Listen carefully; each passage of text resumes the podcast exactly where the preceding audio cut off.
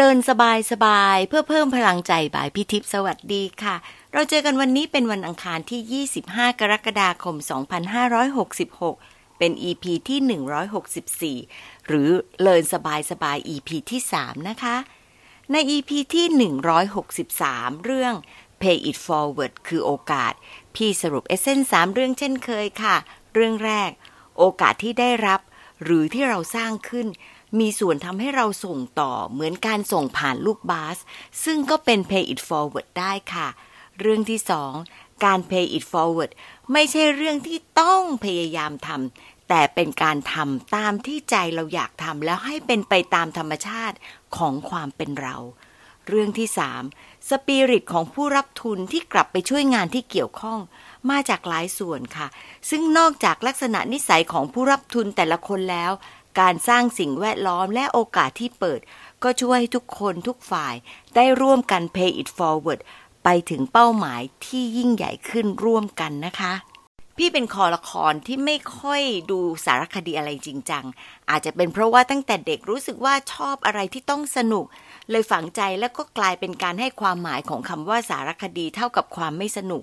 พอโตขึ้นโตขึ้น ความรู้สึกนี้ลดลงค่ะ ความสนใจก็เพิ่มขึ้นนะคะ แต่ไม่ถึงขนาดฝักใฝ่ค่ะ และแล้วความสวยงามของความสำเร็จที่ได้จากฝูงเป็ด 3,000 ตัว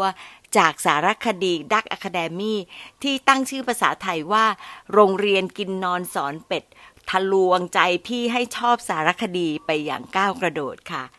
Learn สบายสบายตอนนี้อยากจะเล่าถึงสารคดีเรื่องนี้ จากมุมมองของพี่ที่ได้ไปดูรอบสื่อมวลชนอาทิตย์ที่ผ่านมา แล้วก็จากที่ฟังการสัมภาษณ์ในรายการ Thailand Morning Call ของพี่วีวารินสัจเดลนะคะ พี่ตั้งชื่อตอนนี้ว่า เมื่อเป็ดเข้าโรงเรียนค่ะเรื่องของเรื่องก็คือพอพี่ปูน Outreach Officer ของ Fulbright ชวนให้ไปดู Duck Academy พี่ไม่รู้เลยค่ะว่าเรื่องนี้เกี่ยวกับอะไร แต่ตกลงโดยไม่ลังเลสองสามเหตุผลค่ะ เหตุผลแรกก็คือ หนังเรื่องนี้ผลิตโดยน้องฟูไบรท์น้องแหม่มยุพาเพชรริตรัตนจันทร์ ซึ่งก็เป็นผู้ร่วมก่อตั้งบริษัทป่าใหญ่ Creation จำกัด ลึกๆ ชัดๆ เชื่อว่า สารคดีนี้ต้องน่าดู เพราะชื่อของพี่แหม่มแล้วก็คุณภาพของผลงานที่เห็นมานาน รวมทั้งที่ช่วยทำวิดีโอตอน Fulbright Thailand ฉลองครบรอบ 60 ปีค่ะ เหตุผลข้อที่สองไม่ใช่แค่ไปดูแล้วก็ให้กำลังใจกับน้อง จะได้มีโอกาสเจอน้อง แล้วก็เจอพี่ๆน้องๆฟูไบรท์รุ่นใหญ่รุ่นเล็กที่พี่คุ้นเคยด้วย อีกอย่างที่พี่ชอบจังเลยค่ะ ถ้ามีการบอกถึงที่มาที่ไปของผู้ที่เกี่ยวข้องมาเล่าให้ฟัง มันทำให้การเข้าดูเนี่ยได้เข้าถึงว่ามีรสชาติยังไงที่มายังไงสีสันเป็นยังไง แล้วมันน่าจะทำให้เรารู้สึกยิ่งสนุกขึ้นค่ะ กว่าจะให้ดักอะคาเดมี่มาฉายในเมืองไทย หนังสารคดีไทยเรื่องนี้ท่องโลกตั้งแต่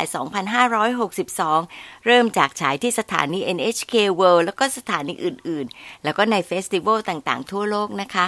สารคดีเรื่องนี้ได้รับรางวัลใหญ่ เช่น Best Pitch Project แล้วก็ Best ASEAN Project ค่ะพี่แมมบอกว่าต้องขอบคุณคนญี่ปุ่นที่ทำให้เรื่องนี้กลายเป็นไวรัลที่คนญี่ปุ่นชอบมากเมื่อปีที่แล้ว จากบริษัทสตรีมมิ่งนะคะ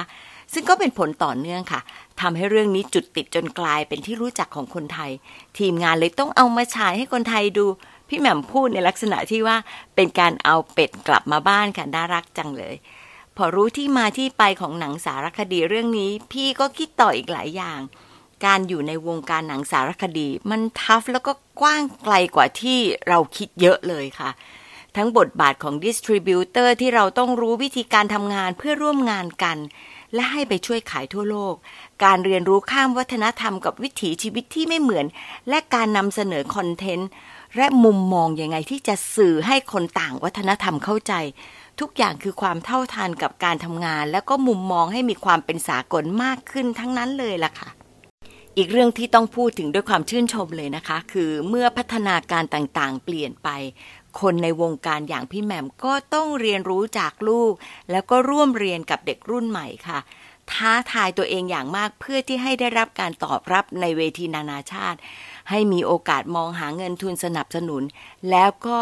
มีความสามารถที่จะคงอยู่ในวงการนี้ต่อไป เป็นที่ต้องการของสังคมไทย ซึ่งก็ต้องผ่านหน่วยงานเยอะมากเลยนะคะ แล้วก็คงอยู่กับสังคมโลก ที่ต้องการสารคดีระดับโลกซึ่งมีคุณภาพค่ะ Duck Academy ไม่ได้หมายถึงเป็ดอย่างที่พี่นึกถึงคนสมัยนี้พูดถึงว่าต้องเป็นเป็ดนะคะ แต่ว่าก็ว่าเถอะค่ะ ถ้าเราเป็นเป็ดอย่างในสารคดีนี้ มันดีมากนะคะ เพราะว่าน้องเป็ดเขารักกันอยู่ด้วยกันอย่างเป็นกลุ่ม แล้วก็อยู่อย่างสงบสุขนะคะ รู้จักการเรียนรู้แล้วก็เป็นประโยชน์ต่อธรรมชาติและมนุษย์ค่ะ พี่คิดว่าเราก็ควรจะต้องดูน้องเป็ดเป็นตัวอย่างนะคะ นอกเหนือจากที่เราเนี่ยต้องรู้กว้างแล้วก็รู้ลึกเพื่อที่จะพัฒนาทั้งสองด้านให้สมดุลแล้วก็เชื่อมโยงกันค่ะเรื่องนี้ใช้ชื่อภาษาไทยว่า โรงเรียนกินนอนสอนเป็ด มีคุณลุงสมนึก นวัตกรป .4 เป็นพระเอกที่ทำนาปลอดสารเคมี มีเป็ดสาวสามพันตัวเป็นตัวเดินเรื่อง ครูสมนึกฝึกทีมเป็ดด้วยนกหวีดค่ะ ตอนขึ้นรถที่ลุงคิดเอง เป็นแบบที่ลาดชันขึ้นไปชั้นบนบน คือขึ้นรถก่อน ก็ได้ขึ้นชั้นบนก่อนค่ะ เราก็จะเห็นกระบวนการตั้งแต่จุดเริ่มการคัดเลือก จนกระทั่งถึงการเริ่มฝึกให้ฝูงเป็ดปฏิบัติหน้าที่ในนา ไปจนกระทั่งถึงความคล่องตัว เมื่อบัณฑิตเป็ดเรียนจบหลักสูตรค่ะ ครูสมนึกนึกได้ยังไงทำได้ยังไงน่าสนใจจริง ๆ ค่ะ ครูในเรื่องณตอนนั้นเนี่ยอายุ 70 แล้วค่ะ แต่แข็งแรงมากก็หวังว่าการออกกำลังกายจากการทำงานอย่างแข็งขันทุกวัน จะทำให้ลุงสมนึกยิ่งแข็งแรงขึ้นนะคะคำดีที่ลุงก็รู้แล้วก็บอกเองว่า คนเห็นสิ่งที่ทำก็พูดว่าเหมือนกับคนบ้าทำค่ะ ก็อยู่ดีๆ ก็ไปเอาฟูงเป็ด มาช่วยในการปลูกข้าวแล้วก็ดูแลที่นา อาศัยไข่เป็ดไปขายได้รายได้มาจุนเจือ แต่ที่สำคัญนะคะ น้องๆทีมเป็ดทำให้ลุงสมนึกไม่ต้องใช้สารเคมีไม่ต้องเหนื่อยอ่อนที่เกณฑ์ทั้งครอบครัว หอบกระสอบไปเก็บหอยเชอรี่ที่ไม่ได้เก็บง่าย ๆ ได้น้องเป็ดนี่แหละค่ะ ผู้ช่วยที่แสนดีของลุงสมนึกร่วมกันพิทักษ์สิ่งแวดล้อมทั้งในที่นาของลุงเอง แล้วก็ที่นาของเพื่อนบ้าน ที่ลุงสมนึกก็เข้าไปช่วยด้วยนะคะ ทำให้เกิดผลผลิตที่เป็นออร์แกนิกค่ะ พี่สมรักพี่ได้ทุน Humphrey ภายใต้การบริหารของฟูไบรท์บอกว่า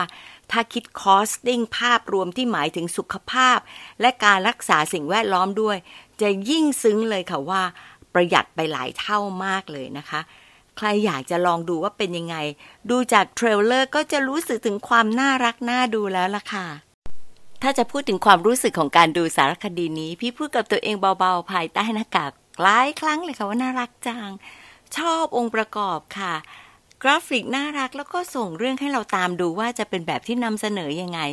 เพลงก็ดีดีมันน่ารักเหมือนกับเทพนิยายผสมกับความเป็นจริง อย่างที่น้องแทนอ่อนวิมลจินตนาการไว้นะคะ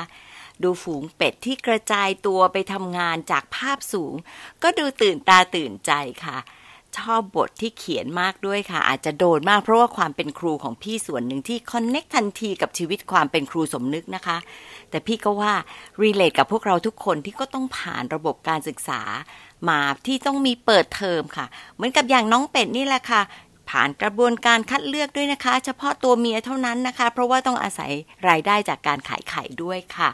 หลังจากนั้นมีการเรียนการสอนในสถานการณ์ที่แตกต่างกัน แต่ก็มีการเตรียมความพร้อมให้นักเรียนเป็ดได้ฝึกซ้อมค่ะ มีเวลาเป็นตัวชี้วัดด้วยนะคะว่าพัฒนาการดีขึ้นยังไงในช่วงเวลาเท่าไหร่ Amazing กับนวัตกรลุงสมนึกมากเลยค่ะ ที่เรียนรู้ภาพรวมของธรรมชาติ กระบวนการฝึกอบรมแล้วก็ผลงานที่เป็น best practice นะคะ จุดเล็กๆที่สำคัญคือ ลุงสมนึกรัก เป็ดอย่างลูกหลานดูแลและระวังอย่างดี จนพี่อยากจะให้มีคนไปแคปเจอร์ความรู้ของลุงสมนึก เป็น knowledge management ที่จะเผยแพร่อย่างเป็นระบบในวงกว้างได้อีกค่ะ จะเล่ายังไงก็ไม่เหมือนกับการไปดูเองนะคะ มีเกล็ดเล็กๆ น้อยๆ ที่มีความหมายแล้วก็ดีต่อใจ แล้วก็ยังขำๆทำให้เราอมยิ้มไปด้วยค่ะ ชวนคิดในหลายเรื่องเกินกว่าที่พี่จะแชร์ใน EP นี้แหละค่ะ อยากโฆษณาเองไหมมีใครขอค่ะ อยากจะเชิญชวนให้ไปดูที่ House 3 ย่านมิตรทาวตั้งแต่วันที่ 20 กรกฎาคมถึง 3 สิงหานะคะ มารีเฟล็กกันค่ะหนึ่งเรื่องที่ทำให้สะดุดคิดมีไหมคะ คืออะไร น้องๆชอบสารคดีไหมคะ ฟังแล้วชอบขึ้นนิดหนึ่งจากตรงไหน ขอบคุณที่ตามฟังแล้วพบกันวันอังคารหน้านะคะ สวัสดีค่ะ